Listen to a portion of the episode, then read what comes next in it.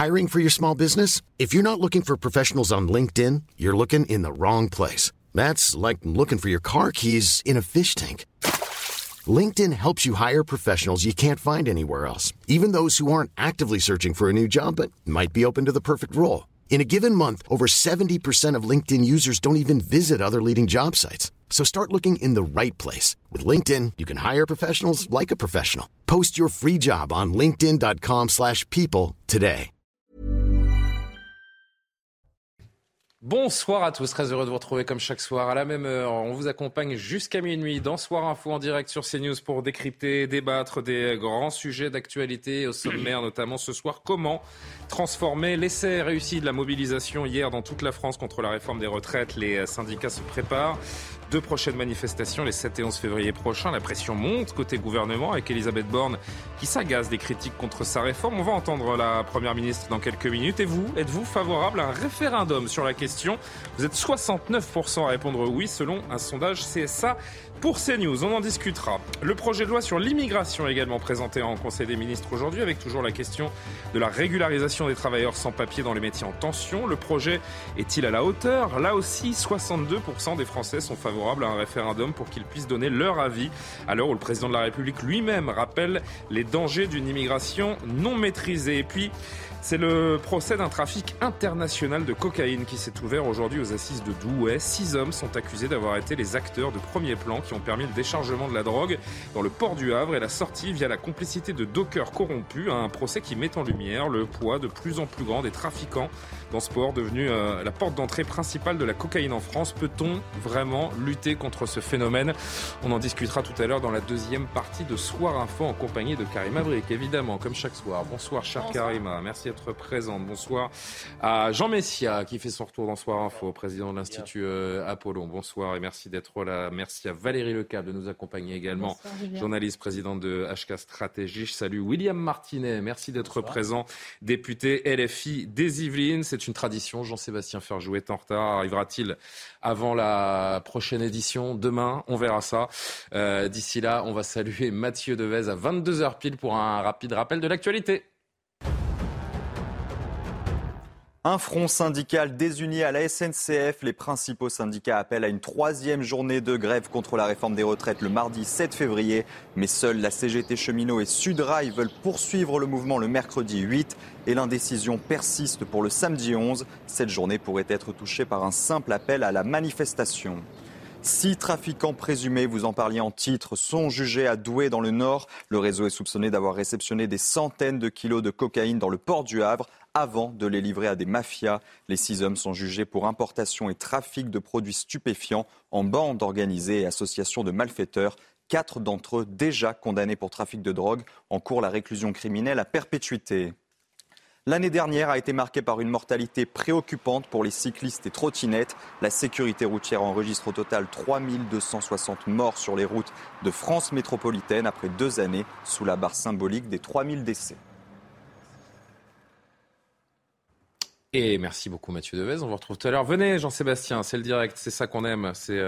Quand les choses se passent sous nos yeux dans l'instant. Jean-Sébastien Ferjou qui nous rejoint, donc directeur d'Atlantico. Merci d'être là Jean-Sébastien, à l'heure comme d'habitude, ça fait plaisir. On marque une pause et on se retrouve avec nos grands sujets. Vous étiez là, toujours.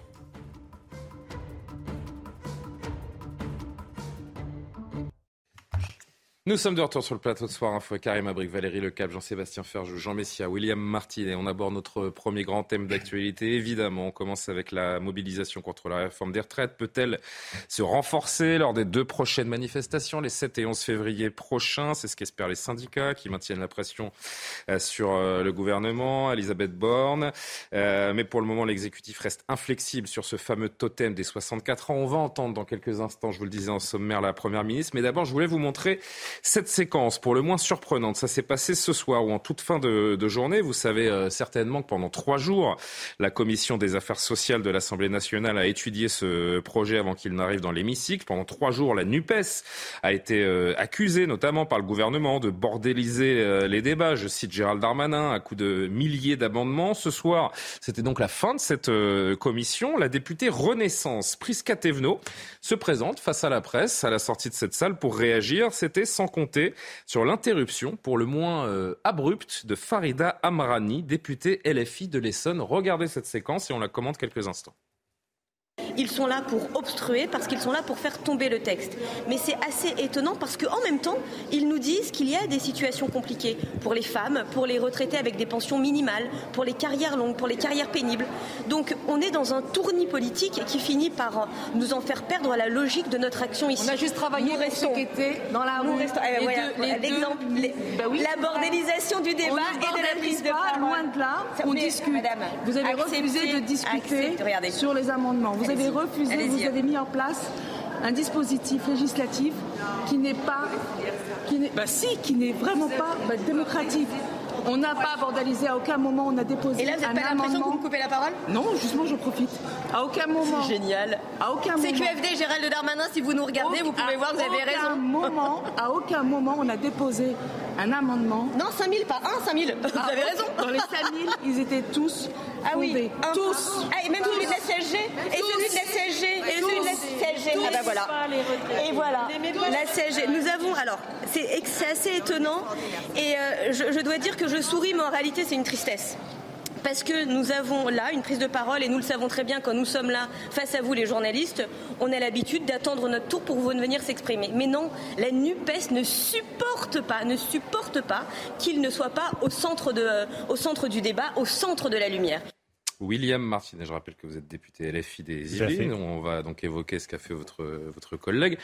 C'est quoi la stratégie ? C'est de provoquer, de mettre de l'huile sur le feu dans un contexte déjà crispé. Quel commentaire, simplement, je crois savoir, vous la découvrez cette séquence également, qu'est-ce qu'elle vous évoque ?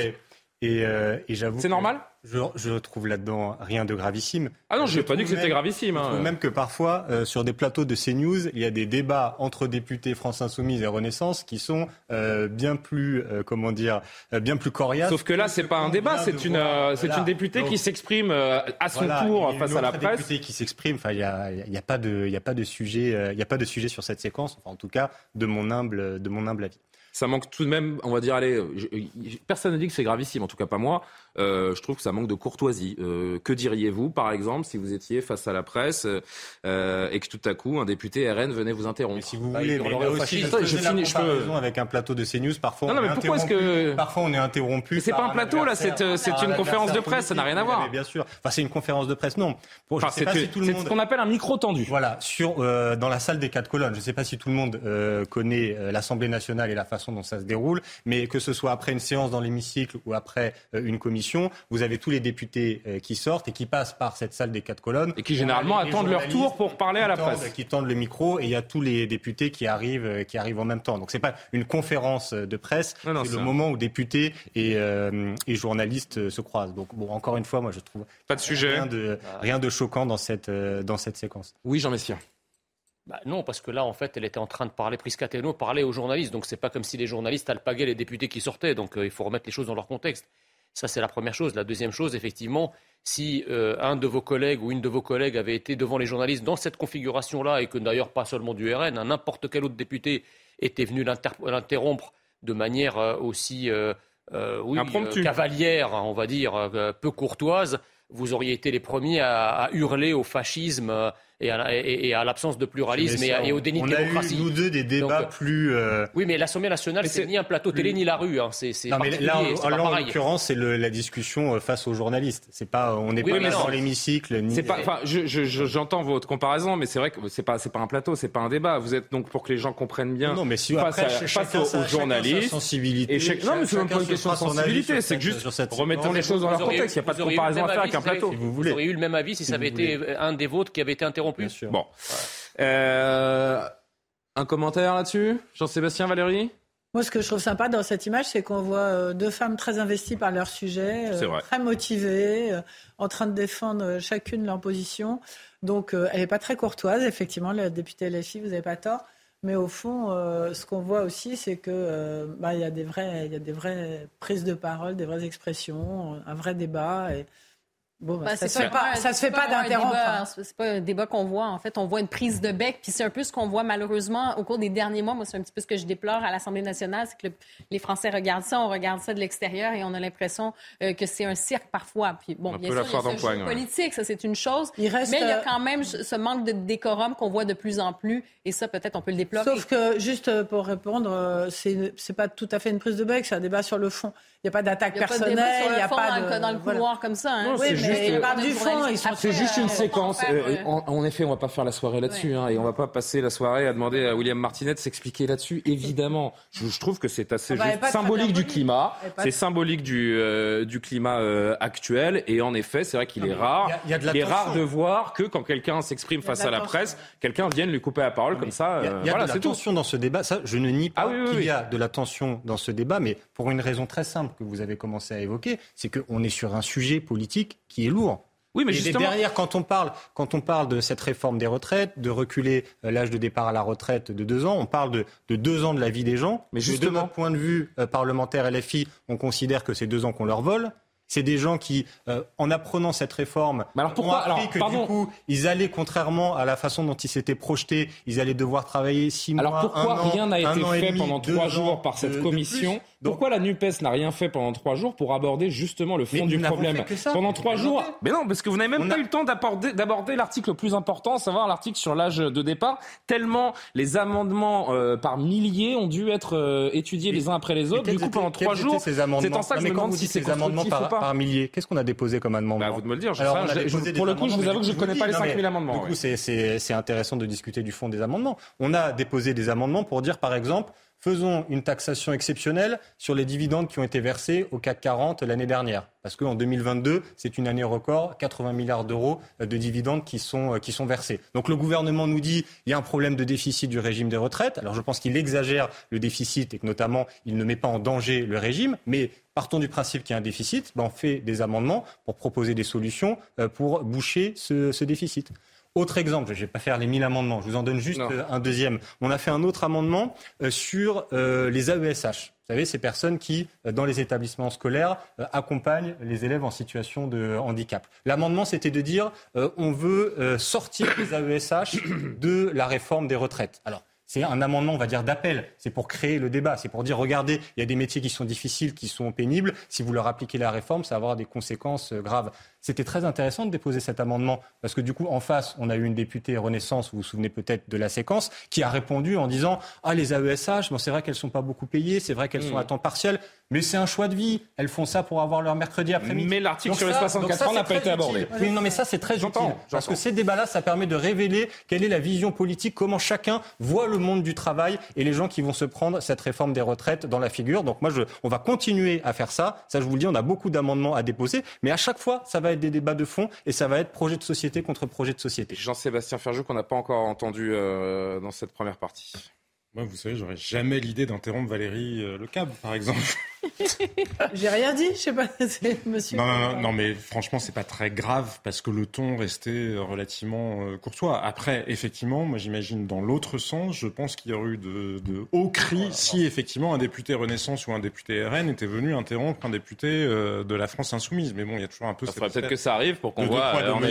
Franchement, la scène, elle n'est pas. C'est pas le pire de ce qu'on a connu en matière de bordélisation.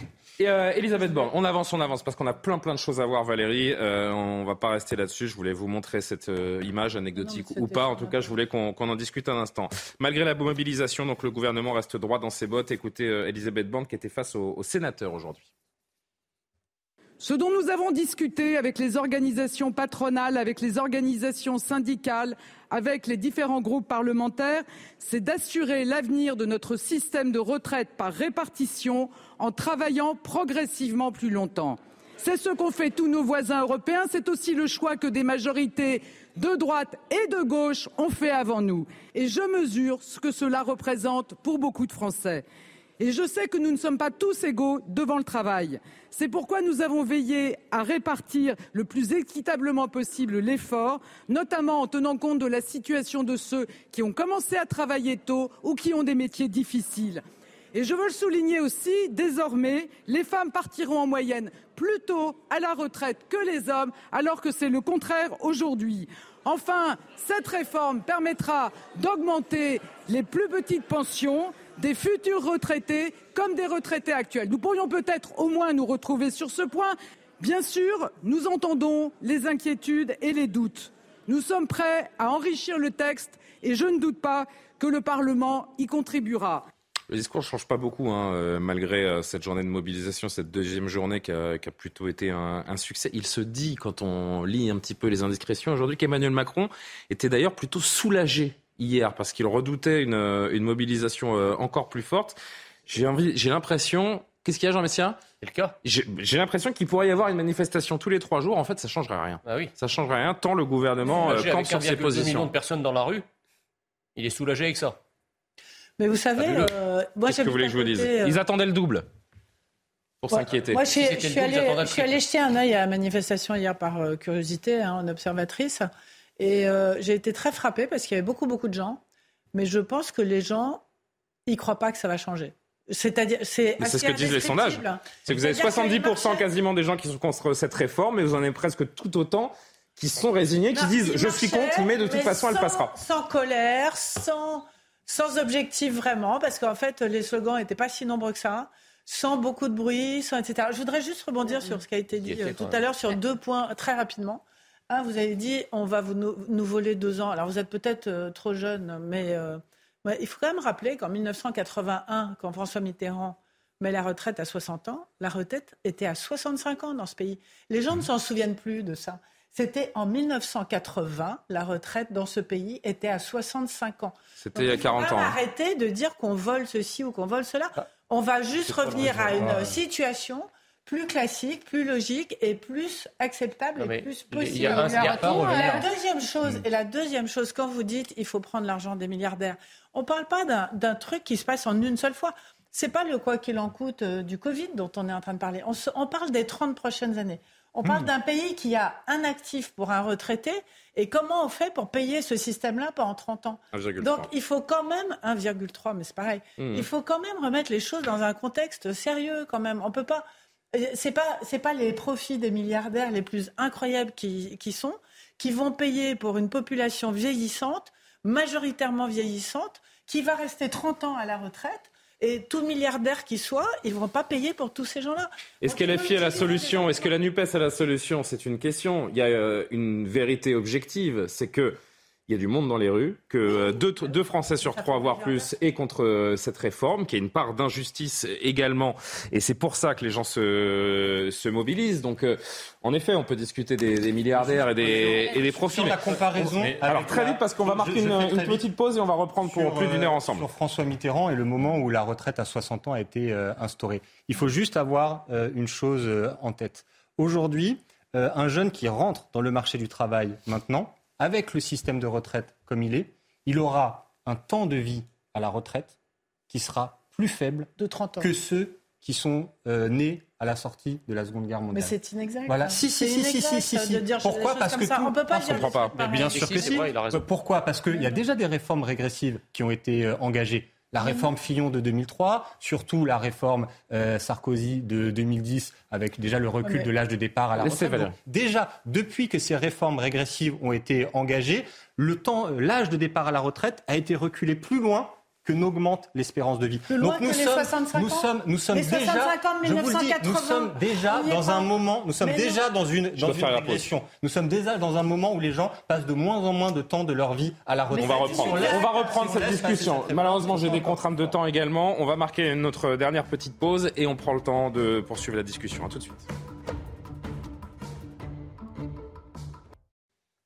Il est 22h30. On poursuit les discussions de Soir Info juste après le rappel de l'actualité. Mathieu Devès. Une enquête ouverte après enlèvement et séquestration après la disparition de Siem. La jeune fille de 18 ans a disparu dans la soirée du 25 janvier après avoir quitté son domicile à La Grand-Combe. C'est dans le Gard. 2 personnes, un homme et une femme, ont été placées en garde à vue. Selon la procureure de Nîmes, l'homme est interrogé sur une participation à la disparition.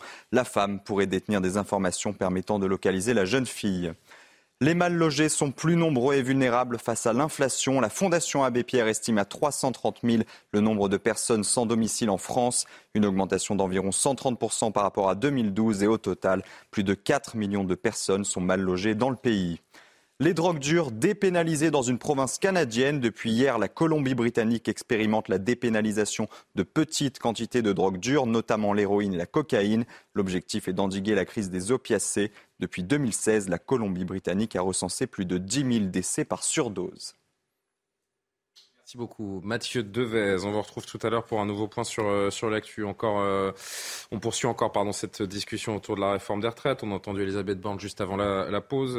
Jean-Sébastien Ferjou, on l'a bien compris et on le répète de jour en jour, 64 ans, c'est non négociable. C'est non négociable pour le gouvernement, c'est non négociable pour l'opposition, pour les syndicats. À partir de ce postulat-là, comment est-ce qu'on avance dans les discussions et dans les débats autour de cette réforme des retraites ? Il y a un Parlement. Et donc il y aura une réforme qui sera votée ou qui ne sera pas votée au Parlement. Ça n'est de toute façon pas dans la rue qu'elle sera adoptée. Après, la pression de la rue peut faire en sorte qu'un certain nombre de gens qui étaient prêts à la voter, comme les députés LR, doutent, ou peut-être certains même au sein de la majorité. Mais de toute façon, le gouvernement n'a quasi aucune marge de manœuvre parce que sinon c'est une réforme qui n'aurait plus d'intérêt.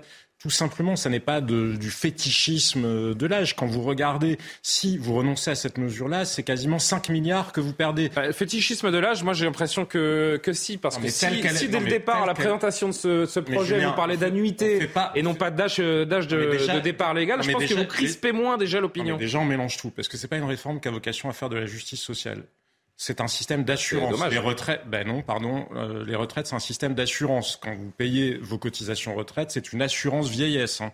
C'est ça le nom, et c'est par répartition. Donc de toute façon, on est dépendant de la démographie. De deux, telle qu'elle a été construite. Moi, je l'ai dit sur ce plateau à de multiples reprises. Je trouve que c'est une réforme qui est malvenue. Ça n'est pas le bon timing. Elle est de toute façon pas suffisamment ambitieuse. Elle fait totalement abstraction de la crise de sens dans laquelle elle s'inscrit, et totalement abstraction de l'angoisse des Français par rapport à la soutenabilité de notre modèle. Donc c'est pas pour dire que je pense que c'est une bonne réforme. Mais si vous faites cette réforme-là, dont le seul intérêt est d'essayer de vouloir économiser 13 milliards, si vous renoncez à la mesure d'âge, vous perdez déjà la moitié de ce que ça vous rapporte. Mettre le pays à feu et à sang pour 4 milliards quand vous avez 155 milliards de déficit l'année dernière sur le budget de l'État, franchement, ça n'a plus pas beaucoup de rationalité. J'ai l'impression 155 milliards de déficit l'année dernière, Valérie, alors qu'on revoit les dépenses de l'État l'année dernière. Jean-Sébastien, alors qu'on revoit les images de la mobilisation hier, j'ai l'impression qu'il se passe quelque chose tout de même. Parce qu'il y a un paradoxe. Hier, on l'a vu dans les chiffres, hein, c'est factuel, il y avait moins de grévistes. Il y avait moins de grévistes, mais il y avait plus de monde dans la rue que le 19 janvier. Jean Messiha, ça prouve bien que les gens qui sont venus sont pas forcément syndiqués. Déjà, les gens qui manifestaient hier, peut-être que le peuple français est en train de descendre dans la rue. Ce mouvement devient populaire, j'ai l'impression. Est-ce que c'est pas là le plus gros danger pour le gouvernement, une sorte de mouvement des gilets jaunes en mieux encadré ? Et avec comme catalyseur cette réforme, puisque c'est ça qui l'a fait descendre dans la rue. Mais si vous voulez, l'âge de 64 ans, j'entendais tout à l'heure Madame Lecable nous expliquer quand on est passé en 81 à 60 ans, avant on travaillait jusqu'à 65, ce qui est parfaitement vrai. Mais si vous tirez le fil de ce raisonnement, il y a un siècle, les enfants travaillaient, il y avait un jour de congé payé. Enfin, il y a quand même une avancée. Alors je ne dis pas qu'il faille revenir évidemment aux 60 ans parce que depuis, la population française et en tout cas la démographie française n'est plus la même, mais vous touchez du doigt exactement pourquoi cette réforme ne sert à rien. C'est-à-dire qu'elle va ponctuellement, si elle passe ponctuellement, résoudre le problème budgétaire.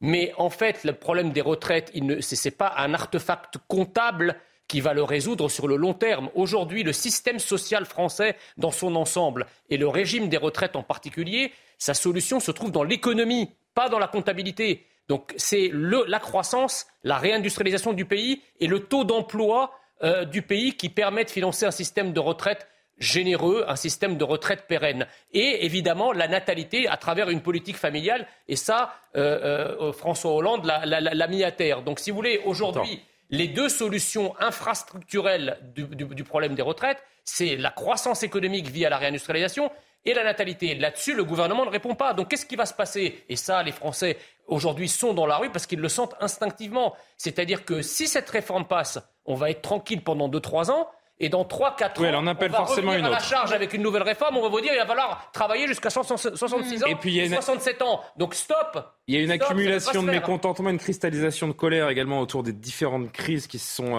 accumulées. L'inflation, pour ne parler que de cela, alors que cette réforme est sur le point d'être discutée à l'Assemblée. Hier, je ne sais pas si vous avez vu cet échange chez Cyril Hanouna, où le porte-parole du gouvernement était invité, Olivier Véran. Il s'est retrouvé face à un restaurateur qui est pris à la gorge, qui est exsangue de factures et de charges.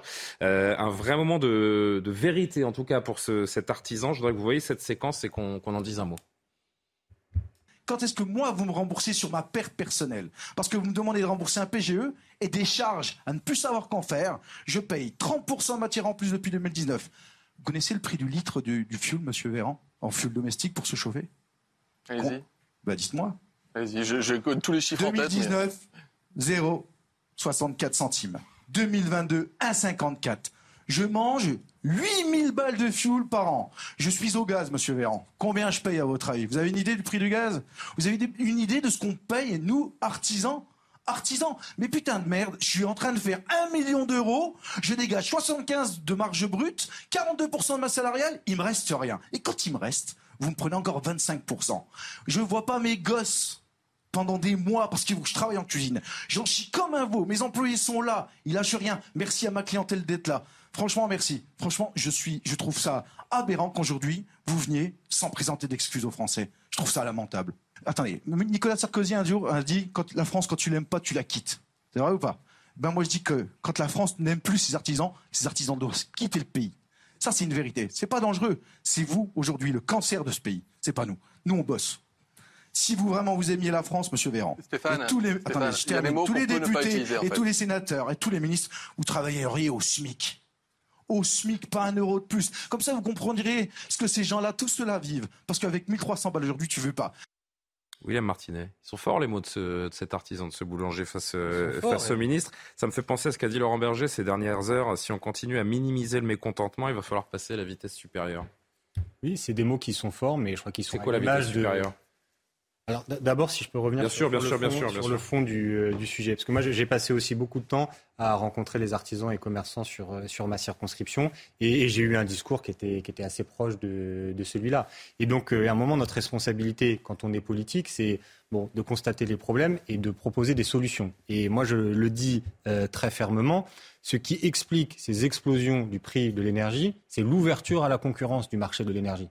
Ce qui fait que quand on est boulanger, qu'on paye des prix... C'est la débâcle du nucléaire français. Non. Ce qui fait qu'on paye des prix extraordinaires, c'est que depuis 2006, en application des directives européennes, quand vous êtes boulanger, vous êtes sorti des tarifs réglementés. Donc vous n'avez pas, par exemple, le bouclier tarifaire, les plus 15% qu'on a eu en début d'année, bon, qui sont déjà beaucoup, mais qui, on va dire, encadrent la hausse. Là, vous êtes exposé au prix du marché. Vous devez acheter votre électricité à des fournisseurs d'énergie qui eux-mêmes l'ont acheté à EDF à prix réduit. On est dans un système absolument chaotique qui alimente les super profits. Total Energy, Engie... On sort un tout petit peu du débat. On ne sort pas du tout. Parce que cet artisan paye sur sa facture d'énergie, ça alimente les super profits de Total Energy et de Engie. Donc on est complètement dans le sujet. Donc du côté... Le sujet, c'est les retraites. Pardon ? Le sujet, c'est les retraites. Bah là, vous m'avez passé un commerçant qui parle de l'augmentation des prix de l'énergie. Donc, il y a un moment, là, on a besoin de mesures fortes. Moi, avec plusieurs de mes collègues, on a déposé une proposition de loi qui propose de rétablir le tarif réglementé de l'électricité, y compris pour les artisans et commerçants, y compris pour les collectivités, y compris par les bailleurs sociaux qui sont tous exposés à ces explosions de prix. Donc, il y a des solutions qu'on pourrait mettre en place qui seraient beaucoup plus efficaces que les aides financières du gouvernement qui, en réalité, sont incapables de vraiment prendre en charge la hausse des prix de l'énergie. Donc, face à cette situation dramatique, qu'on ne joue pas l'impuissance, il y a des solutions politiques qui pourraient être mises en place. Jusqu'où est-ce qu'il faut aller pour faire plier le gouvernement ? C'était la deuxième partie de ma question. Ça va dépendre du gouvernement. Écoutez, nous avons eu 2 journées de manifestations d'une très grande ampleur. Ceux qui connaissent un peu l'histoire sociale de ce pays savent que ce qu'il se passe, c'est historique. D'avoir 2010, plus de, d'avoir 2010, plus... Bah, le chef de l'État était soulagé hier.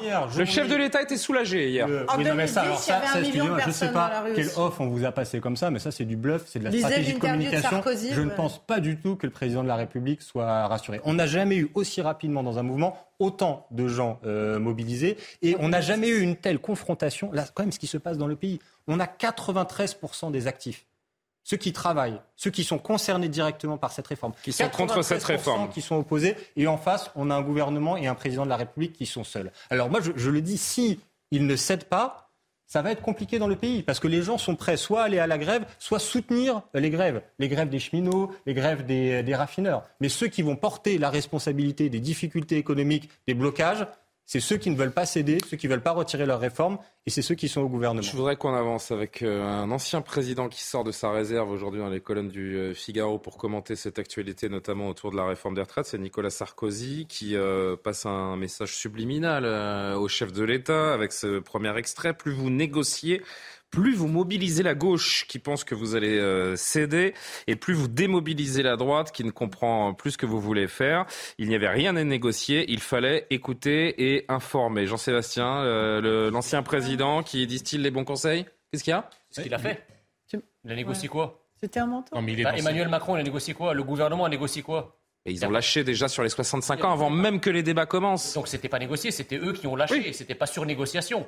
Donc après ce coup-là, qu'est-ce qu'ils ont négocié ? Rien. Il n'y a rien à négocier de toute façon. Et Jean-Sébastien Ferjou l'a très bien expliqué. Bah, sur les carrières longues, sur la pénibilité, sur les femmes, si, il y a des choses à négocier encore. C'est vrai, mais ça, c'est pas ça le cœur du problème. Le cœur du problème, c'est l'âge. C'est ça le niveau de négociation. Non, mais est-ce que je peux dire un mot ou pas ? Non ? Mais il m'a quand même posé la question. Oui, mais avant, il m'a dit... Il n'y a pas de règle, c'est la vie, le débat, vous savez, Valérie. Jean-Sébastien, allez-y, parce que je sais que vous allez sortir de la question. Donc, je voudrais qu'on reste sur Nicolas Sarkozy, et ensuite vous réagissez. Non, mais juste en un mot, et je céderai la parole bien volontiers à Valérie Lecable, je pense que Nicolas Sarkozy s'inscrit juste dans ce qui est sa stratégie politique, globalement, depuis plus d'un temps. Il considère que la droite n'a pas d'autre espace politique et pas d'autre avenir qu'à s'allier avec le macronisme, à essayer de peser depuis l'intérieur et de faire émerger de nouvelles figures depuis l'intérieur. Moi, je trouve que la limite à ce raisonnement-là, c'est que ça marcherait peut-être avec quelqu'un qui aurait autant de poids politique que lui, mais ça marche pas dans la vraie vie, parce que dans la vraie vie, si vous êtes un Premier ministre nommé par Emmanuel Macron, que vous avez, par exemple, Édouard Philippe, que vous venez de la droite, vous n'avez même pas le droit de choisir votre directeur de cabinet. Et si vous êtes un ministre qui est nommé par Emmanuel Macron, même si vous êtes de droite, de toute façon, ça marche pas comme en Allemagne, hein. En Allemagne, si vous êtes ministre des Finances, le ministre des Finances actuel, il est libéral, c'est pas Olaf Scholz, le chancelier, qui décide de la politique qui est mise en œuvre par le ministre des Finances ou par sa ministre des Affaires étrangères. On a bien vu la discussion sur les chartes. C'est pas la 5e République. Et donc, c'est un raisonnement qui, à mon sens, est relativement absurde, dans la mesure où, justement, pour la droite, la seule personne qui pourrait vraiment, peut-être, éventuellement, tordre le bras d'Emmanuel Macron et peser depuis l'intérieur, c'est Nicolas Sarkozy. Mais pour 1000 raisons différentes qui vont de son agenda judiciaire, là où il en est dans sa carrière, bref, de toute façon, ça n'est pas possible. Donc voilà, c'est un peu une impasse. Karima, qu'on n'a pas encore entendu, et Valérie, promis, c'est vous derrière. Bon, je suis d'accord sur le concept d'écouter et informer. Mais le problème avec cette réforme, c'est qu'on a écouté rien du tout et on écoute encore moins aujourd'hui. Écoutez-moi... Plus je parle, moins on entend. Ça, le coup, LFI et le RN sont d'accord sur cette formule-là. Et par ailleurs, moi, je me réjouis de voir les Français dans la rue comme ça parce qu'on a découvert une France, justement, qui n'ose pas s'exprimer souvent. Et quand on a parlé de Paris, mais il y a plusieurs petites villes moyennes. Et qui sont ces gens-là aussi? Ce sont des gens, justement, qui n'ont pas le crachoir très, très souvent pour s'exprimer. Ce sont des artisans, crachoir, ouais. Ce sont des ouvriers, ce sont des gens qui ont parfois des conditions de travail assez difficiles dans des industries et on ne les entend pas. Et moi, quand je pense à la réforme, comme je le disais, je viens du Canada où c'est 65 ans. Et pardonnez-moi, mais il y a une paupérisation aussi des aînés. Il y a des gens qui n'arrivent pas à travailler jusqu'à 65 ans, donc ils sont obligés d'accepter des cotes très fortes. Alors, il y a un modèle français. Quand on dit 62 ans, c'est aussi ça aussi le progrès social. C'est ceux qui veulent travailler jusqu'à 75 ans, qui ont la possibilité, qu'ils ont des conditions de travail agréables. Ben, tant mieux et faisons en sorte que ces gens puissent travailler plus longtemps et qu'effectivement, qu'ils cotiseront plus longtemps. Mais cette fameuse, cette assurance-là, quand on parle des réformes, quand on parle de l'âge de la retraite à 62 ans, c'est de permettre une protection. Et pour moi, le progrès social, c'est aussi la protection des plus vulnérables. Les plus vulnérables, c'est qui? Ce sont souvent, effectivement, des aînés, des travailleurs aînés, des femmes. qui sont malheureusement, qui ont parfois des salaires moins élevés, des retraites moins élevées. Alors non, c'est bien de se battre et c'est bien de s'exprimer. Et je pense que pour une fois, vraiment, les Français se font entendre. Et je pense que ce n'est que le début. Valérie, je voudrais qu'on commente également ce que dit Nicolas Sarkozy sur sa famille politique. LR, lisez avec moi, a fait campagne pendant la présidentielle de 2022 en défendant la retraite à 65 ans de Valérie Pécresse. La droite devrait tenir compte des combats qui ont été les siens. Elle devrait se souvenir que la France populaire est pour le travail. Ce qu'on comprend entre les lignes, c'est que Nicolas Sarkozy l'a vendu à Emmanuel Macron, que l'ensemble de LR allait voter cette loi. Et le problème, c'est que ce n'est pas du tout ce qui est en train de se passer. Ce qui est en train de se passer, c'est très intéressant, parce que s'il y en a un ou plusieurs, en fait, ce groupe LR à l'Assemblée nationale qui a du pouvoir, c'est bien eux aujourd'hui, puisque effectivement, l'objectif, c'est de faire voter cette réforme par le Parlement, et que Emmanuel Macron a besoin des LR. Je vais juste rappeler aux téléspectateurs en deux mots, pour que ça passe, il faut que toute la majorité vote pour et que vous ayez environ 2/3 de LR qui votent pour également. C'est la condition sine qua non pour que ça passe, sinon c'est mort. Donc ils sont dans une position absolument fondamentale en ce moment, et c'est pour ça que Elisabeth Borne consulte très très régulièrement le patron des LR, Éric Ciotti, et j'ai l'impression que ce qui est en train de se passer en ce moment, c'est que justement les LR sont en train de demander des contreparties. Et dans la contrepartie qu'ils sont en train de demander, il y a cette fameuse année de plus de 44 années de travail pour ceux qui ont commencé les plus tôt, qui sont en train de négocier, de faire sauter du projet. Donc c'est un peu à front renversé, c'est-à-dire c'est la droite qui demande un aménagement plus facile à quelqu'un qui vient à l'origine de la gauche. Et je pense savoir que ça va être une des concessions qui va devoir être faite. Mais globalement, juste pour dire un mot sur ce qui a été dit avant et ce qu'on a vu sur votre extrait, la difficulté de cette réforme, je crois, oui, sur le coût de l'énergie, la difficulté, votre artisan, etc. Je crois que ce qui est en train de se passer, c'est que les gens ne peuvent pas accepter cette réforme, pas parce que c'est la réforme en elle-même, mais c'est juste le trop-plein, en fait. En fait, c'est parce qu'ils tirent le taureau par les cornes, c'est parce qu'ils ne sont pas assez payés. Moi, je pense que le vrai sujet dans ce pays, c'est les salaires, en fait. Ce n'est pas les retraites. C'est-à-dire c'est la valeur travail qui pose un problème. C'est le sens du travail qui est perdu chez beaucoup d'entre nous. Et c'est pour ça que ça concerne un peu toute la population et qu'on a des profils sociaux très différents dans les cortèges aussi. La seule façon que les gens ont trouvé d'exprimer... Ça va bien au-delà de cette réforme. Mais sur ça, on est tous d'accord. Et leur impossibilité. Effectivement, il est très touchant, cet artisan, et c'est vrai ce qu'il dit. Et comme il n'y a pas d'expression collective de la difficulté individuelle, eh bien les gens se coalisent sur cette réforme de retraite. Que les salaires, c'est ça la difficulté. C'est pas juste une fraction sémantique, parce que le pouvoir d'achat, c'est quand même énormément le logement et l'immobilier. Les salaires ont monté en France, mais tout ce que vous gagnez en plus est absorbé par l'immobilier. Et c'est une question de timing, encore une fois. Vous auriez pu attendre 1 an, 2 ans avant de la mettre en place, cette réforme, ça n'aurait rien changé. Les gens ne manifestent pas pour le pouvoir d'achat, et là, ils ont une occasion de dire qu'ils ne sont pas bien. Il y en a un qui est passé un petit peu inaperçu.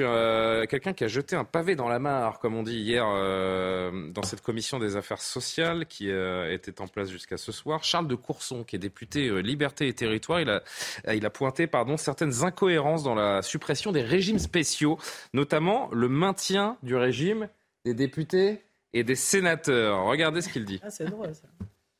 Mais effectivement, l'article 1er de ce projet de loi prévoit la mise en extinction de 5 régimes spéciaux. Mais il y a 14 régimes spéciaux, dont le régime de l'Assemblée nationale et du Sénat. Et donc, j'ai soulevé la question en disant, est-ce qu'on peut demander à tous ces régimes spéciaux concernés par l'article 1er leur mise en extinction et de ne pas mettre en extinction celui de l'Assemblée nationale et du Sénat? Alors c'est vrai qu'il y a des régimes spéciaux qui ont été supprimés, mais d'autres qui ont été conservés. Pour rappel, pour nos téléspectateurs, voyez les régimes spéciaux qui sont supprimés par ce projet de loi de réforme des retraites. Non, ça c'est autre chose. Ça c'est la retraite des parlementaires. On va y venir justement juste après. Je voudrais qu'on voit les régimes spéciaux, ceux qui ont été conservés et ceux qui ont été supprimés. Merci beaucoup. Les régimes supprimés, c'est la RATP, le CESE, la Banque de France, l'industrie du gaz et de l'électricité, le notariat. Ceux qui ont été confirmés, ou plutôt maintenus, conservés. Les voici, danseuses de l'opéra, les danseurs, les acteurs de la comédie française, les marins et les sénateurs et les députés. C'est vrai que quand Charles de Courson a fait cette remarque en commission, je ne sais pas si vous y étiez, non, j'y étais William Martinet, vous y étiez ? Une précision, hein, le régime spécial des députés, il a été supprimé en 2018. On est au régime en régime général. Alors après, comme un député a une indemnité très élevée, ça fait une retraite qui voilà. est intéressante. Il y a quand même un ange qui est passé hein, quand Charles de Courson a fait cette remarque pendant la commission et on a entendu les mouches voler. Il n'y a pas de problème sur le fond de ce débat. Je fais juste une précision. Vous avez raison. Les sénateurs ont encore un régime spécial. Les députés n'ont plus de régime spécial. Alors on l'a aperçu subrepticement, on peut la remettre. Donc les retraites des députés et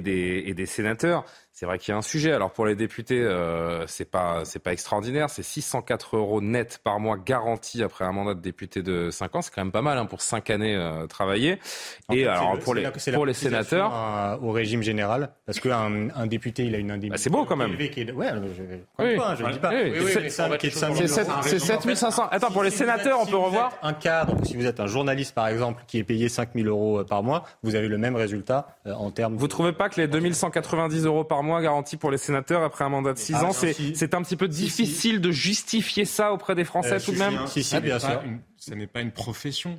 Vous n'êtes pas sénateur de vos 20 ans jusqu'à vos 65 ans. Et alors, il y a assez peu de gens.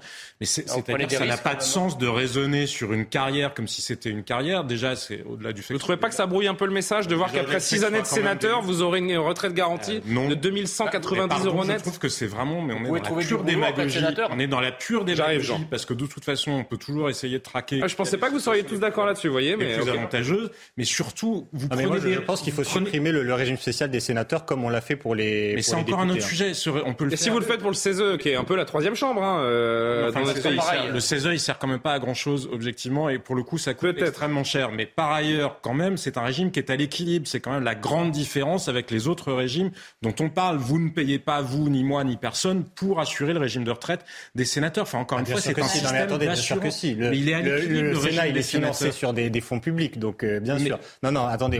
Ce régime-là est à l'équilibre. Non, mais pour aller les gaziers, les électriciens, il y a de la subvention publique et qu'il n'y en a pas pour les sénateurs, bien sûr. Non, mais il y a de l'argent public qui est consacré au Sénat dans son ensemble. Voilà. Pas au régime de retraite des sénateurs, mais surtout le vrai sujet, et c'est un problème qui pose pour les députés, et peut-être ça vous préoccupe pas, mais pourtant il y en a beaucoup qui ont été confrontés. Les gens qui ont été députés pendant le premier quinquennat d'Emmanuel Macron, qui ont été députés pendant le quinquennat précédent de François Hollande, ils ne retrouvent pas de travail. Donc être élu, c'est prendre un risque, parce qu'il se trouve qu'il y a beaucoup d'employeurs qui considèrent aujourd'hui que ça n'est pas très intéressant, qu'il y a que des coups à prendre. Mais oui, mais une carrière, l'engagement politique, ça n'est pas un métier. Donc arrêtez. Demandez à Jean-Luc Mélenchon si c'est pas un métier, l'engagement politique. Il y a des anciens députés macronistes qui découvrent que effectivement c'est difficile de retrouver du travail. C'est vrai qu'il y en a qui sont dans cette situation. Mais donc on veut quoi? On veut qu'il y ait que des bras cassés et des branches parce que les autres chômage. Pourquoi c'est pas un député LFI qui a fait cette remarque en commission? Parce que Charles de Courson... Je parle à William Martinet, pardonnez-moi. Je sais pas. D'ailleurs, on s'était posé la question. Je crois qu'on a déposé des amendements parce que... sur le régime des sénateurs.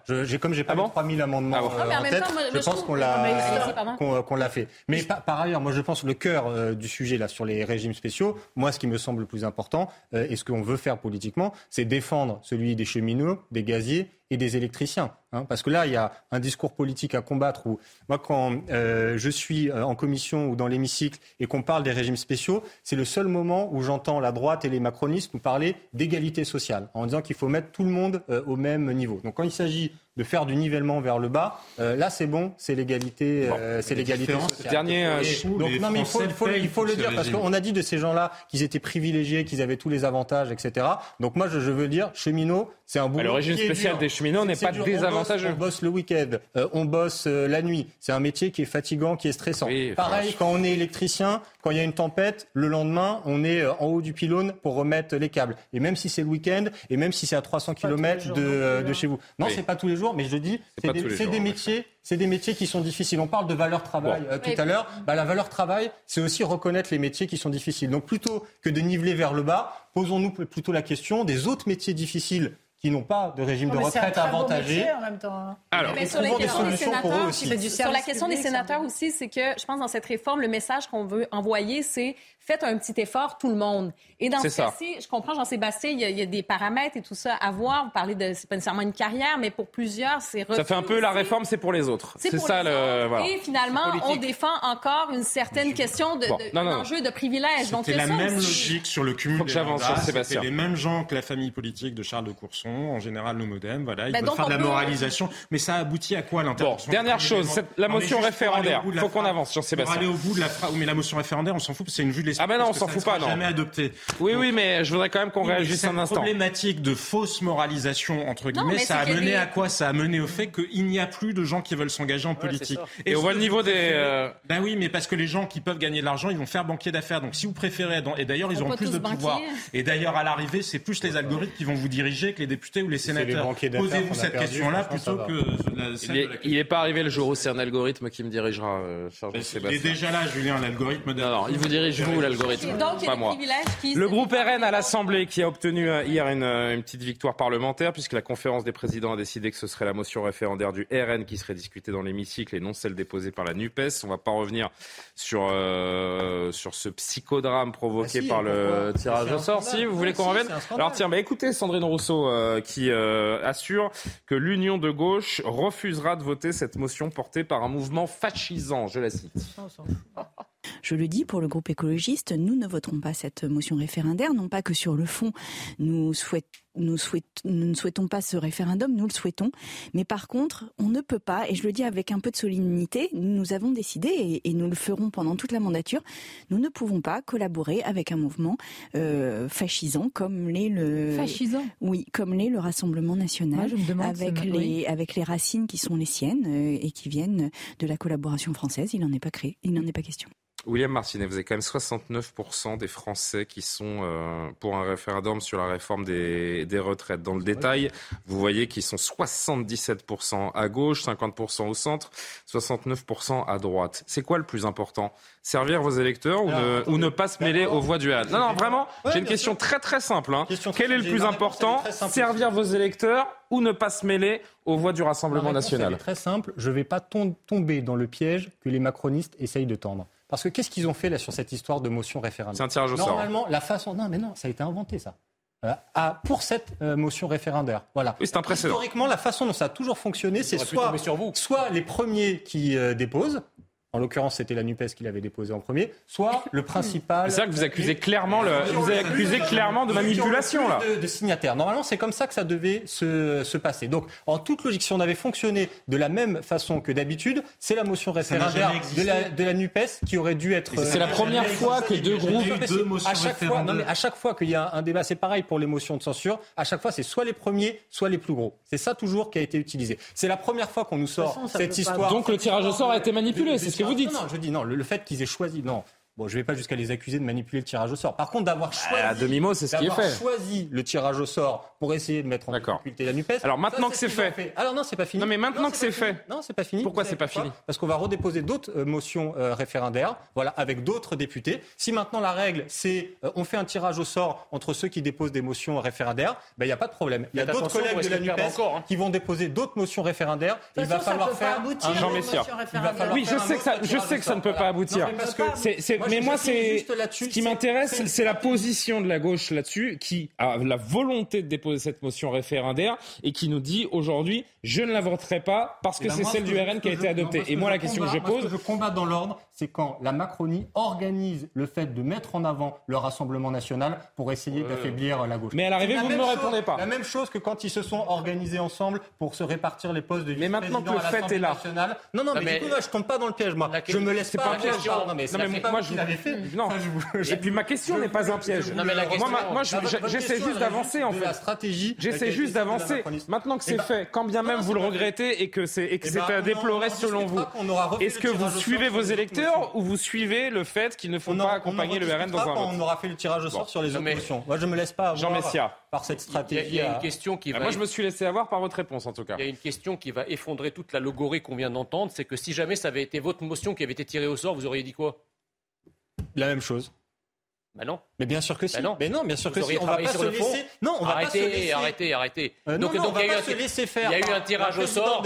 Il y a eu un tirage au sort. Vous avez perdu. Mais bon, c'est quand même un référendum. C'est quand même une motion. C'est quand même une motion référendaire qui va contre la réforme de la retraite. Vous êtes soi-disant contre la réforme de la retraite. Enfin, je sais pas. Le Rassemblement National a déjà voté des textes avec lesquels il était d'accord que vous aviez présenté. À un moment, il y va de l'intérêt du pays. Il y va pas simplement des lubies politiques et des distorsions. politique.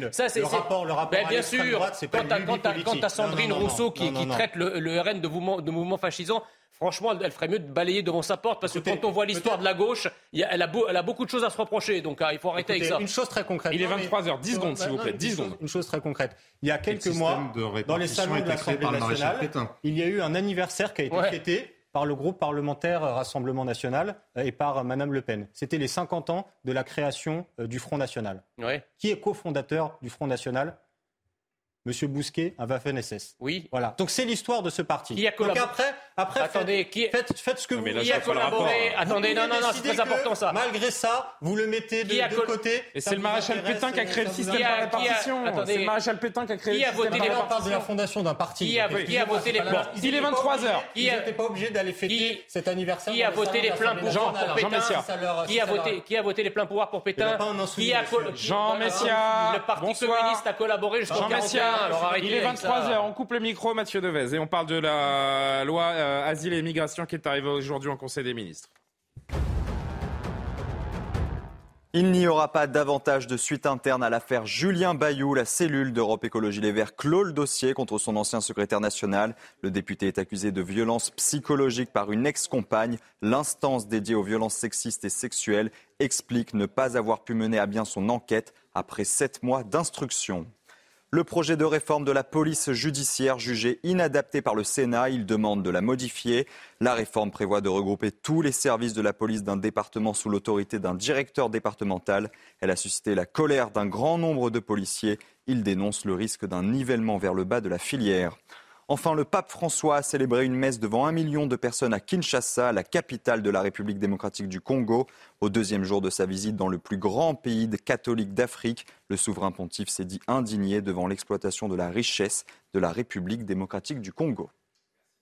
Mathieu Devès, un projet de loi peut en cacher un autre. Plusieurs fois reporté, le projet de loi immigration et asile a été présenté en Conseil des ministres aujourd'hui. Vous savez que le texte propose d'allier la lutte contre l'immigration illégale et la régularisation par le travail. Un projet de loi difficile à faire passer sans soutien des Républicains qui s'opposent aux principales mesures. Les débats s'annoncent donc houleux prochainement au Parlement. Explication Valentine Leboeuf.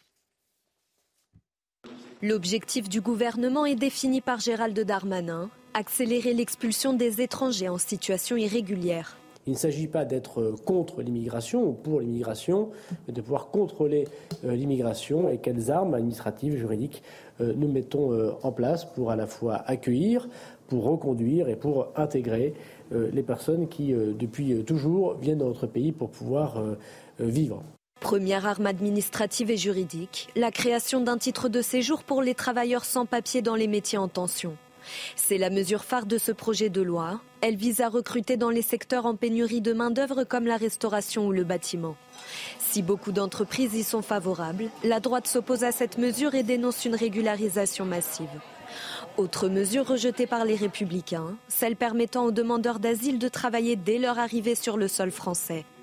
Le gouvernement souhaite aussi l'accélération des procédures d'examen des demandes d'asile. Le but est de les réduire à 6 mois contre 1 an en moyenne actuellement. Pour la droite, ces mesures ne permettent pas de maîtriser l'immigration. Le ministre de l'Intérieur s'est dit ouvert au dialogue. Il a besoin du soutien des LR pour faire adopter le texte.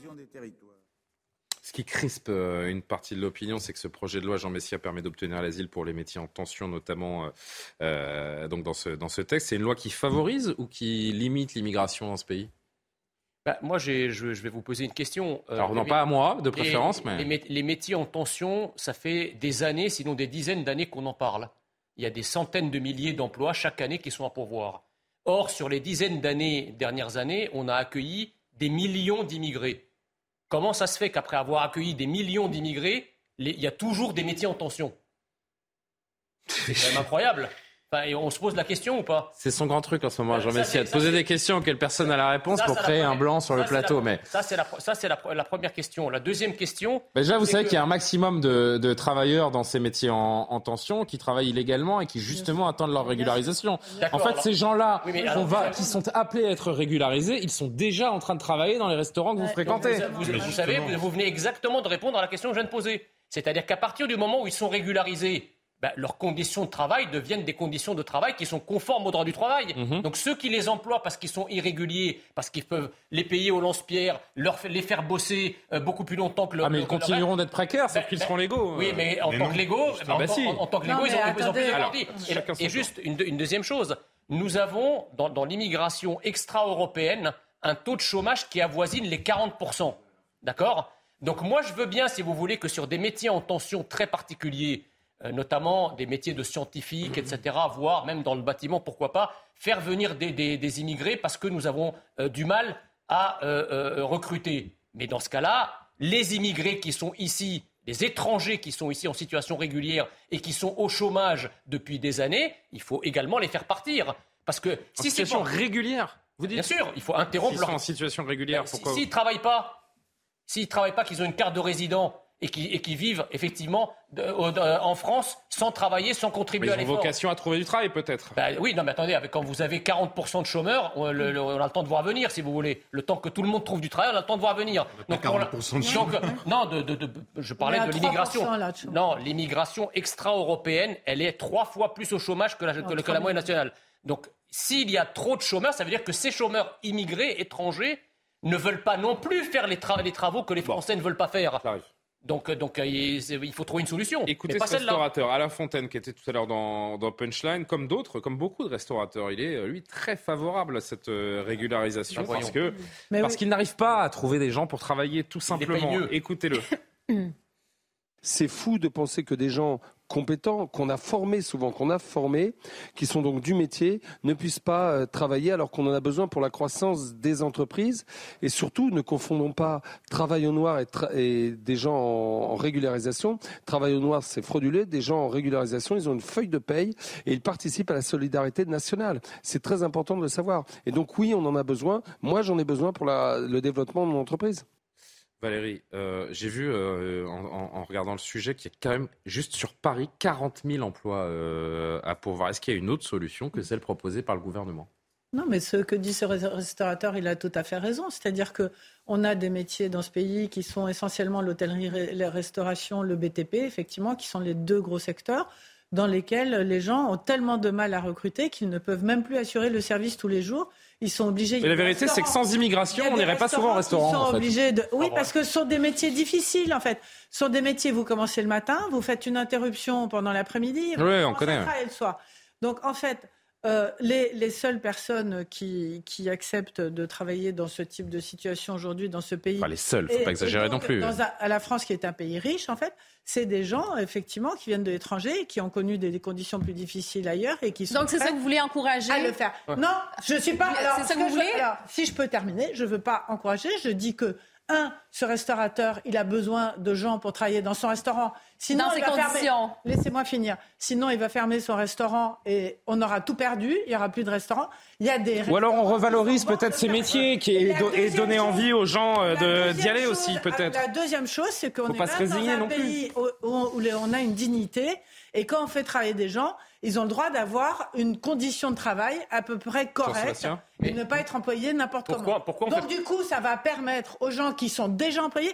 Il y a des gens qui travaillent depuis des années dans toute illégalité. Mais Madame Lecable, pourquoi on ne fait pas bosser les gens qui sont déjà au chômage ? Ils ont travaillé 3 ans de suite déjà pour obtenir une régularisation. Il y a des millions. 3 ans de suite. Oui, mais il y a des gens aussi qui s'accommodent de travailleurs irréguliers aussi pour les payer encore plus bas. Ils n'ont pas le choix. Ils travaillent comme ça parce qu'ils n'ont pas le choix. Madame Lecable, il y a des millions de chômeurs étrangers en France. Pourquoi on ne les fait pas travailler ? C'est un autre sujet. Vous avez le goût du paradoxe, vous parlez. Mais c'est pas ça. William Martinet. Vous avez des étrangers qui sont. Moi, je sais que si des étrangers qui sont en France ne veulent pas travailler, c'est parce qu'ils n'acceptent pas eux non plus les travaux que les Français n'acceptent pas. Je vous dis que l'hôtellerie. Donc vous allez faire un esclavage moderne non plus. Vous répondez à côté. L'hôtellerie-restauration. C'est vous qui ne m'écoutez pas là pour le coup. Je voudrais que William Martinet réagisse. Restauration, c'est la. Imposez-vous s'il vous plaît parce que. De tourisme, on est le pays premier touristique au monde. William Martinet. William Martinet, ici présent, député LFI des Yvelines, on vous écoute. Merci monsieur. Écoutez, moi je trouve que ce projet de loi, c'est encore une fois de l'enfumage. Vous savez, les projets de loi sur l'immigration... C'est le 21e projet de loi depuis 1986. D'accord avec Jean Messiha, en 22 ans, on a eu 21 propositions de loi dont soit l'objet principal était l'immigration, ou en tout cas porter des mesures sur la question de l'immigration. Donc on va régler aucun des problèmes avec ce projet de loi. Par contre, ce qu'on va faire encore, et ça moi je vais bien le voir malheureusement en tant que député quand je vais siéger à l'hémicycle, les débats sur cette proposition de loi, ça va être l'occasion de casser du sucre sur le dos des étrangers. Est-ce que l'immigration massive dans notre pays est un sujet ou pas ? Et toujours, un sujet ça veut rien dire. Est-ce que c'est un problème ? Est-ce que c'est une considération sur laquelle notamment votre groupe doit se pencher ? Voilà, il y a un problème, c'est que tous les étrangers qui sont dans notre pays, qui bien souvent travaillent, ont des liens familiaux, ont des enfants scolarisés, qui payent des impôts, qui payent des cotisations pour la retraite. Hein, c'est un peu le sujet aussi qu'on a en ce moment. Ils sont maltraités. Ils sont par exemple maltraités par les préfectures. Vous savez qu'on a plein de gens qui sont en situation irrégulière parce qu'ils n'arrivent pas à obtenir de la préfecture juste un rendez-vous pour pouvoir faire leur demande de renouvellement de titre de séjour. Vous avez des gens qui soit qui sont étudiants, soit qui bossent, soit qui ont un lien familial, qui ont le droit d'avoir un renouvellement de titre de séjour et qui n'arrivent pas à obtenir un rendez-vous. Ça c'est vrai et c'est gravissime. Et c'est gravissime. Voilà, mais moi je le dis parce que en tant que député dans ma circonscription, vous savez, dans ma permanence, c'est quoi les deux sujets sur lesquels les gens viennent me voir, c'est le logement, bon c'est un autre sujet, et s'il vous plaît j'ai besoin d'un rendez-vous à la préfecture, j'ai tous les papiers. J'ai le droit d'avoir mon titre de séjour. Je bosse en France et la préfecture, elle me donne pas ce rendez-vous. Et il y a l'autre versant. Il y a l'autre versant. Il y a l'immigration illégale. Des apprentis qui se font virer de leur boulot parce que la préfecture fait pas le boulot, parce que dans ce pays on maltraite les étrangers. Et ça, c'est ce que dit notamment le restaurateur qu'on vient d'entendre. De ce point de vue-là, il y a l'autre versant. Est-ce qu'il y a des solutions là-dessus dans ce projet de loi ? Ah oui, il y a de la régularisation. Il y a de la régularisation. Rendez-vous à la préfecture. Mais c'est un projet de loi qui régularise les gens. Ils en ont rien à faire. Non mais ne dis pas que rien ne va dans le sens. C'est un projet de loi pour régulariser. Ils vont rien faire. On va déposer des amendements. Ils ont rien prévu sur la question des rendez-vous en préfecture. Et moi, je veux bien qu'on discute de leur titre de séjour là pour les personnes qui sont travailleurs. Sans papier, on parle de titre de séjour d'un an. Voilà. Ça veut dire encore de la précarité administrative, pour ces gens-là. Et on parlait, et je finis vraiment là-dessus, un sujet qui est important, c'est qu'effectivement, moi je pense qu'il y a une partie des patrons, pas tous, mais une partie des patrons qui profitent de la précarité administrative des travailleurs pour moins bien les payer. Si vous les régularisez avec des titres de séjour de 6 mois, 1 an, et que c'est dépendant du boulot qu'ils ont, vous les maintenez dans une même situation de précarité parce que le patron peut dire, de toute façon, si moi je te vire, tu perds ton titre de séjour, tu retournes dans l'illégalité, donc on va régler. Ouais, enfin, on ne vire pas non plus les gens comme ça en France. Non, mais je n'ai pas dit qu'il n'y avait que ça. Mais par contre, excusez-moi, ça existe, hein, si on parle des réalités. Donc rien ne va être réglé avec ce projet de loi. Vous avez dit que la France maltraitait les étrangers. Oui, monsieur. Alors comment ça se fait que les étrangers continuent d'arriver ? Parce qu'ils fuient des pays en guerre, parce qu'ils ont leur famille. Si vous avez votre famille en France, vous venez pas, c'est ça ? Non, bien sûr que si. Attendez, ils fuient des pays en guerre. Le Sénégal est en guerre, le Maroc est en guerre, l'Algérie est en guerre, la Tunisie est en guerre. C'est ça les principaux pays d'immigration. Non, les gens, c'est pas eux les plus nombreux. C'est le regroupement familial. Ça, c'est la première chose. La deuxième chose, c'est le regroupement familial. Les gens, ils viennent voir les gens avec qui ils sont mariés, ils viennent voir leurs enfants, ils viennent voir leurs parents. Mais c'est pas audible. C'est des humains, vous savez. Je sais que pour vous, l'immigration n'est pas un problème, c'est un projet. Aujourd'hui, la France n'a plus besoin ni un projet ni un problème. C'est des gens qu'il faut qu'on respecte. Ils sont pas respectés aujourd'hui. Ils ont jamais été aussi respectés que depuis qu'ils sont en France. Arrêtez vos bêtises. Mais ne nous méprenons pas quand vous regardez les sondages, parce que je rappelle donc ce sondage, c'est d'après ce sondage CSA pour CNews, 62% des Français sont favorables aussi à un référendum pour pouvoir donner leur avis. Je disais, ne nous méprenons pas. Les électeurs de gauche et de la France insoumise, on le voit à travers les études, sont tout aussi préoccupés par ces questions et demandent aussi à gauche, dans vos électeurs, un durcissement de ces lois. C'est en cela que je me demande, est-ce qu'il n'y a pas une déconnexion de votre part par rapport à votre base électorale, Il y a une autre question qu'on pourrait poser, c'est si on faisait un référendum, est-ce que vous soutiendriez un référendum justement sur ces questions migratoires ou un référendum sur la suppression des régimes spéciaux ? Très bonne question. Parce que vraisemblablement la réponse c'est toute la limite justement du référendum. Mais après on prend la question, il y a différentes réalités qui coexistent. Je veux dire, c'est comme la liberté et l'égalité, ce sont des principes qui sont contradictoires. Il faut trouver une ligne en tension. Oui, il faut évidemment respecter la dignité humaine de gens qui sont en France, qui travaillent, qui potentiellement sont intégrés et qui ont des familles. Je crois que globalement... Mais quand on n'est pas capable de les accueillir et que ça finit dans des tentes, sous des tentes, à la porte de la Chapelle... Pardon, est-ce qu'on peut aller au bout ? Je vous dis qu'il y a des choses à concilier, donc a priori, c'est-à-dire qu'il y a un point 2, parce que c'est difficile de concilier une seule chose toute seule. Donc oui, il y a cette dignité-là. Il y a aussi une volonté exprimée démocratiquement par les Français de contrôler les flux migratoires, y compris de gens qui sont eux-mêmes d'origine étrangère, voire étrangers, tout simplement parce qu'il y a la question de la soutenabilité de l'accueil. Et il faut bien réussir à coordonner ça. Quant à la question de l'emploi, ben oui, même chose. Il faut savoir entendre les employeurs parce que c'est une réalité. Mais après, on ne va pas non plus entretenir un système. Ce sont des emplois qui n'ont pas de rationalité économique et sociale parce que s'ils en avaient, ils trouveraient des gens. Il y a deux dimensions là aussi. Il y a la grande démission, il y a des gens qui ne veulent pas travailler le soir, ils ne veulent pas travailler le week-end. Il se trouve que les autres, ils sortent au restaurant le soir et le week-end. C'est là où ils vont au musée. Mais il faut arriver à concilier tout ça. Jean-Sébastien a tout à fait raison.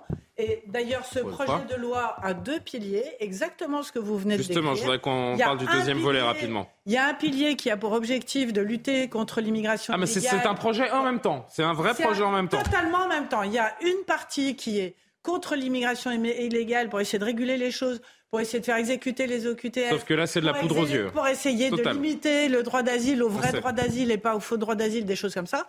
Et il y a l'autre pied, qui est un pied social, qui est porté par le ministre du Travail, Olivier Dussopt, qui vient de la gauche, et qui a pour objet de redonner la dignité aux gens qui travaillent dans ce pays et qui sont dans le pays. Je voudrais qu'on dise un mot de ce deuxième volet. Je voudrais qu'on dise un mot rapide de ce deuxième volet avant de passer à notre dernier thème, ou peut-être avant-dernier, on verra si on a le temps.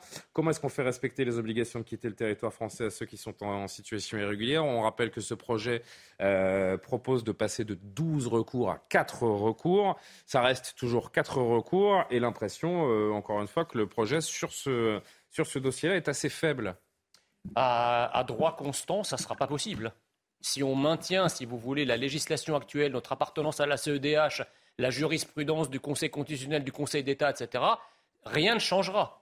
Ce n'est pas cette loi-là qui va accélérer ou même rendre faisable les OQTF, l'exécution des OQTF. 4, c'est moins que 12.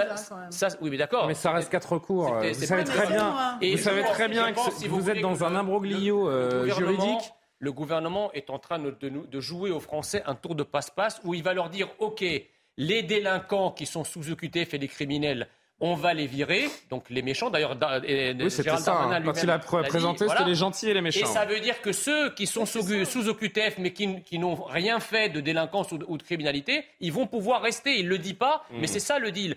Et dernière chose que je voulais dire sur la question, c'est qu'on a tendance à considérer l'immigration sur le plan uniquement économique. Les gens qui viennent travaillent ou consomment.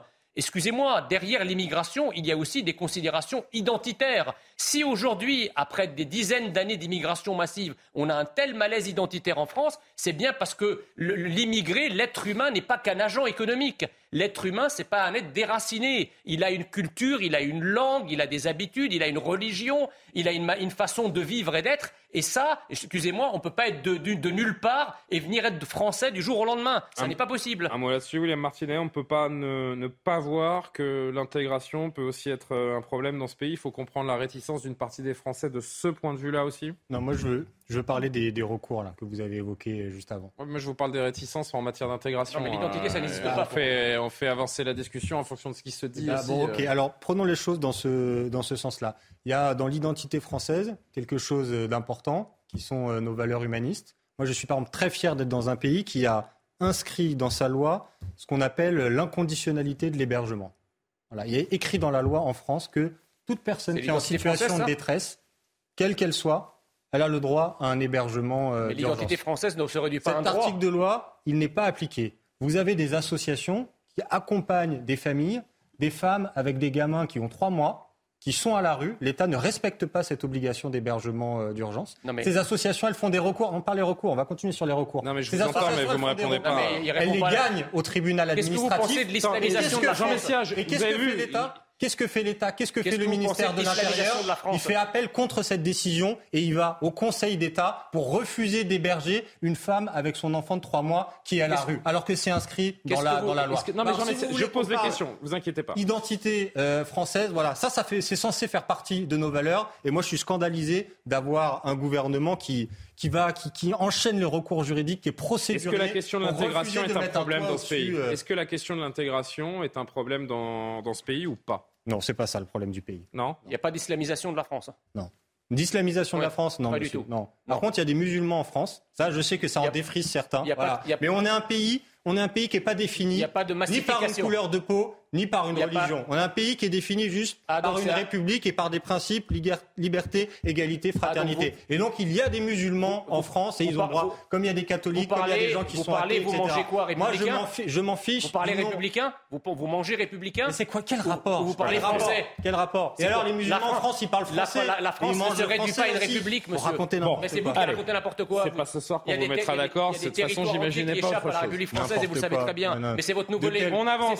C'est votre nouvel électorat, donc vous n'allez pas vous les mettre à dos, c'est normal. Jean Messiha, William Martinet, on avance. Je voudrais qu'on parle de ce procès impressionnant, ce procès d'un trafic international de cocaïne qui s'est ouvert aujourd'hui aux assises de Douai. 6 hommes sont accusés d'avoir été les acteurs de premier plan, ont permis le déchargement de la drogue dans le port du Havre, la sortie via la complicité de dockers corrompus également, un procès qui met en lumière vraiment le poids de plus en plus grand des trafiquants dans ce port, devenu la principale porte d'entrée de la cocaïne en France, cachée dans les milliers de containers qui accostent chaque jour. L'implantation de ce trafic a de lourdes conséquences dans la ville et les autorités s'inquiètent. Regardez ce reportage de nos équipes avec Sandra Buisson.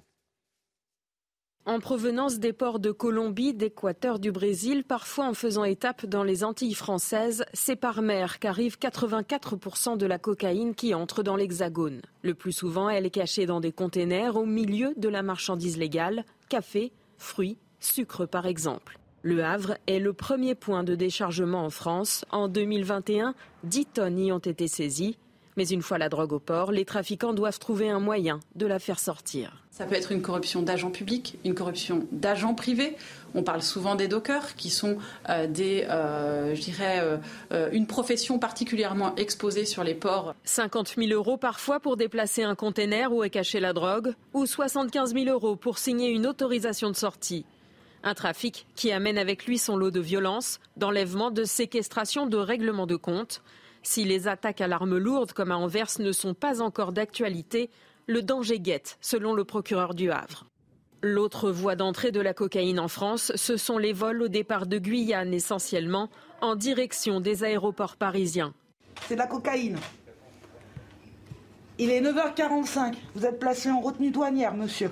Des passagers sont payés pour passer les stupéfiants en les cachant sur eux ou en avalant les capsules de cocaïne. Ici, on les voit beaucoup mieux.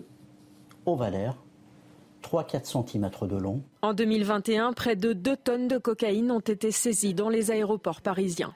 Jean-Sébastien Ferjou, il y a les trafiquants et puis il y a cette corruption rampante. On a bien compris le fonctionnement. C'est un système mafieux, tout simplement, qui est mis en place et qui est franchement inquiétant, hein, parce qu'il prend de l'ampleur. Non, mais absolument, et ça fait, je pense, plus de 2 ans maintenant que nous alertons sur le sujet, notamment avec Xavier Hofer sur Atlantico. Il y a un véritable tsunami. Les trafiquants sud-américains sont en train de se détourner du marché des États-Unis et viennent vers l'Europe. Ils ont bien compris qu'on était une espèce de ventre mou. Et donc oui, le port d'Anvers, le port de Rotterdam, alors, certainement dans une bien moindre mesure, le port du Havre sont devenus des...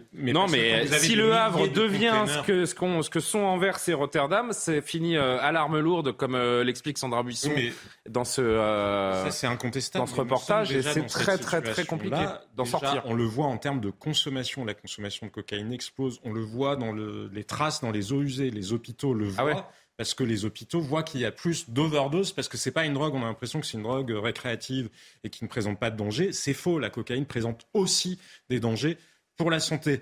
Et dernier point, vous vous souvenez comme moi, j'imagine, de l'interview de la procureure de la République de Paris au mois de décembre ou novembre, me semble-t-il, dans Le Monde, disant « Attention, ce sont des réseaux mafieux extrêmement puissants qui pourraient en venir jusqu'à déstabiliser nos systèmes démocratiques. » Et la Belgique et les Pays-Bas en sont là. La princesse, on l'a vu avec la famille royale néerlandaise. Elle faisait ses études, et elle a dû rentrer parce qu'elle était menacée de mort. Il y a des familles de ministres, des magistrats en Belgique, aux Pays-Bas, des journalistes qui ont été même assassinés, des avocats qui ont été assassinés et les autres qui vivent sous protection.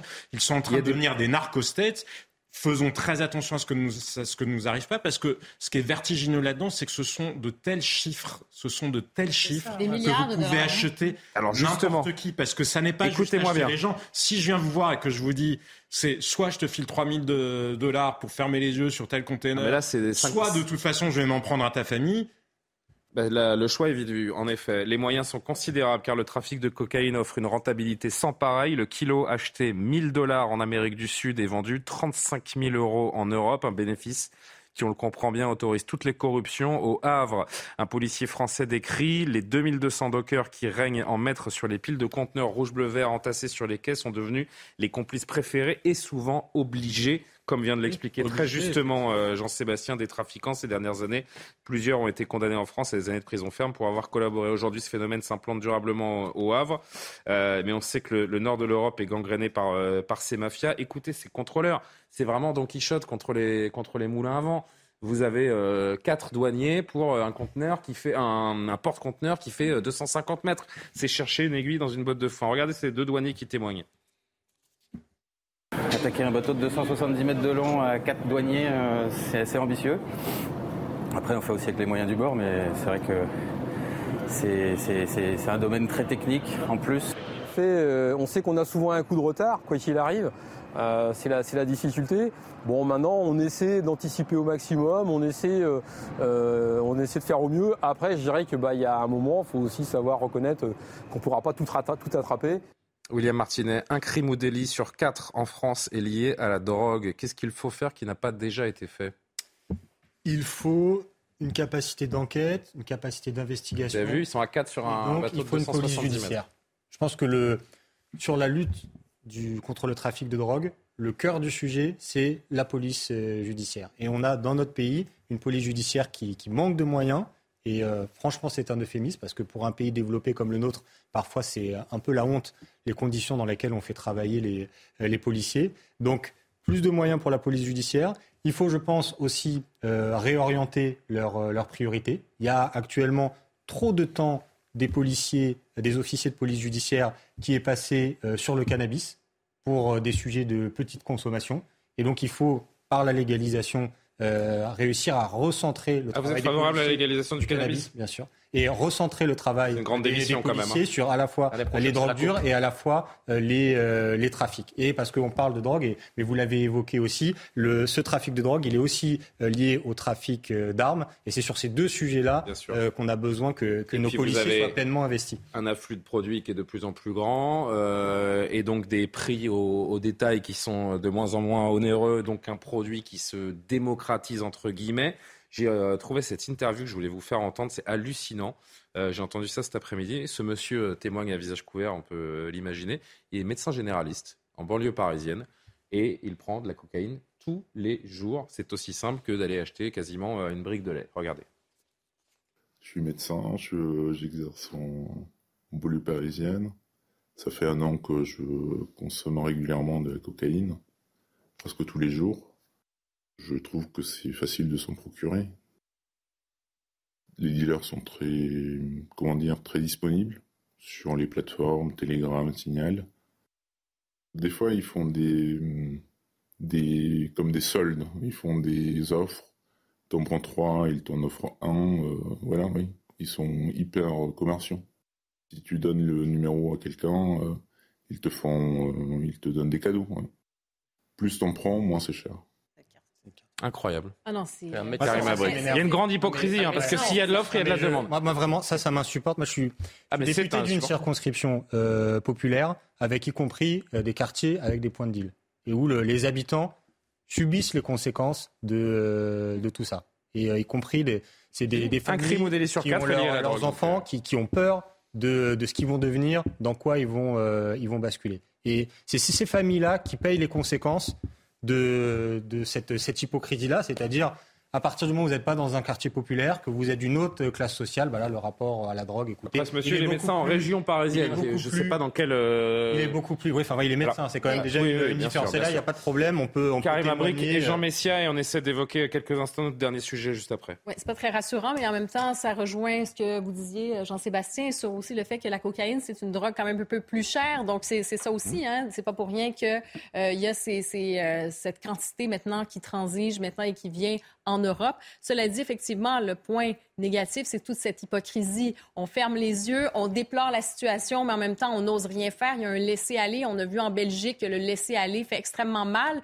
Et ce manque de réponse judiciaire aussi. On voit la pression sur les dockers, sur les employés qui travaillent au port aussi, qui peuvent être menacés. Il y a eu des cas extrêmement graves. Si je peux me permettre, on ne ferme pas les yeux sur tout le monde. Hein, parce que moi, dans les quartiers populaires de ma circonscription, le gamin qui a une petite barrette de shit dans la poche, vous inquiétez pas que la police, s'il faut, elle l'arrête, elle le met en garde à vue. Et que là, il y a de la répression. Par contre, ce médecin-là, qui se fait son rail de coke, là par contre, effectivement, on ferme pas les yeux pour tout le monde de la même façon. Mais il y a quand même une grande tolérance sur la petite délinquance, sur les trafics. Je vous assure, pas quand vous êtes dans un quartier populaire. Si vous êtes en train de nous dire que dans un quartier populaire, la police est omniprésente et que les trafics disparaissent les uns après les autres, vous allez faire rire la France entière. Vous allez faire rire la France entière. Parce que quand vous avez des quartiers dont les dealers ferment l'accès et vous font payer quasiment une taxe pour rentrer, excusez-moi, on ne peut pas dire qu'il y a une grande... C'est des quartiers où il y a... Il est 23h30. Je voudrais juste préciser une chose avant d'accueillir une dernière fois Mathieu Devès pour l'actu. En 2021, franchement, c'est des chiffres qui font peur. En 2021, quelques 3,5 millions d'Européens ont goûté au moins une fois à la cocaïne, selon l'Observatoire européen des drogues et toxicomanes, à un niveau historique 4 fois supérieur à celui mesuré il y a 20 ans. Ça dit, encore une fois, l'ampleur du marché. Qu'ils imposent aux autres, parce que moi je vous rejoins là-dessus, quand même, chacun doit être responsable quand on fait ce genre de choses-là. Il y a des gens qui le payent de leur vie ou de conditions de vie absolument épouvantables. 23h30, Mathieu Devès, et on évoque notre dernier thème. Un front syndical désuni à la SNCF. Les principaux syndicats appellent à une 3e journée de grève contre la réforme des retraites le mardi 7 février. Mais seuls la CGT Cheminot et Sudrail veulent poursuivre le mouvement le mercredi 8. Et l'indécision persiste pour le samedi 11. Cette journée pourrait être touchée par un simple appel à la manifestation. Des milliers d'enseignants dans la rue au Royaume-Uni lors d'une journée de grève massive. Une mobilisation avec les cheminots et les agents publics. C'est la journée de grève la plus importante depuis une décennie au Royaume-Uni. Le pouvoir d'achat des Britanniques est en chute libre à cause de l'inflation qui dépasse les 10% dans le pays. Et puis en football, Paris se relance à Montpellier mais perd Kylian Mbappé sur blessure. L'attaquant a dû quitter le terrain après 20 minutes de jeu en se tenant l'arrière de la cuisse gauche. Il avait d'abord loupé un penalty. Le premier but des Parisiens est signé Fabian Ruiz. L'Espagnol se transforme ensuite en passeur pour Lionel Messi. 2-0 pour le PSG, 9e but en Ligue 1 pour l'Argentin. Montpellier réduit l'écart avec un but d'Arnaud Nordin et dans les arrêts de jeu, Warren Zaïre-Emery, 16 ans à peine, scelle la victoire des Parisiens. Le PSG est premier avec 5 points d'avance sur Marseille, leur nouveau dauphin. C'est l'avenir, ce Warren Zaïre-Emery, n'est-ce pas Mathieu ? On verra et on va être attentif évidemment à Kylian Mbappé. C'est le 14 février le Bayern. Il a 13-14 jours pour se remettre sur pied, ce qui n'est pas du tout notre dernier sujet. Merci beaucoup Mathieu. Des policiers interdits de course-poursuite face à des délinquants en fuite. C'est en tout cas ce qu'indique une note de la direction de la police. Les syndicats dénoncent une forme d'assurance impunité en faveur des délinquants et diffusent, regardez, vous allez le voir, un extrait sonore d'une prise en charge interrompue d'un véhicule volé. Ils réclament, les policiers, l'aménagement de cette note pour pouvoir travailler plus efficacement. Regardez ce sujet. Dans cette vidéo publiée par le syndicat de police Alliance, des images de synthèse mais un enregistrement authentique des échanges radio entre les forces de l'ordre. Ils sont en train de poursuivre un homme au volant d'une voiture volée. Pour la 989, vous faites étude. Ouais, j'accuse réception, c'est magnifique cette note. La poursuite du délinquant est interrompue en raison de la note 89 qui encadre ce type d'intervention. Selon ces instructions, les poursuites des véhicules ne doivent être liées qu'à des faits d'une grande gravité, comme la fuite ou l'évasion d'un individu dangereux ou les auteurs de crimes de sang. Pour les autres situations moins graves, il ne doit pas y avoir de prise en charge systématique. Les syndicats de police dénoncent une forme d'impunité.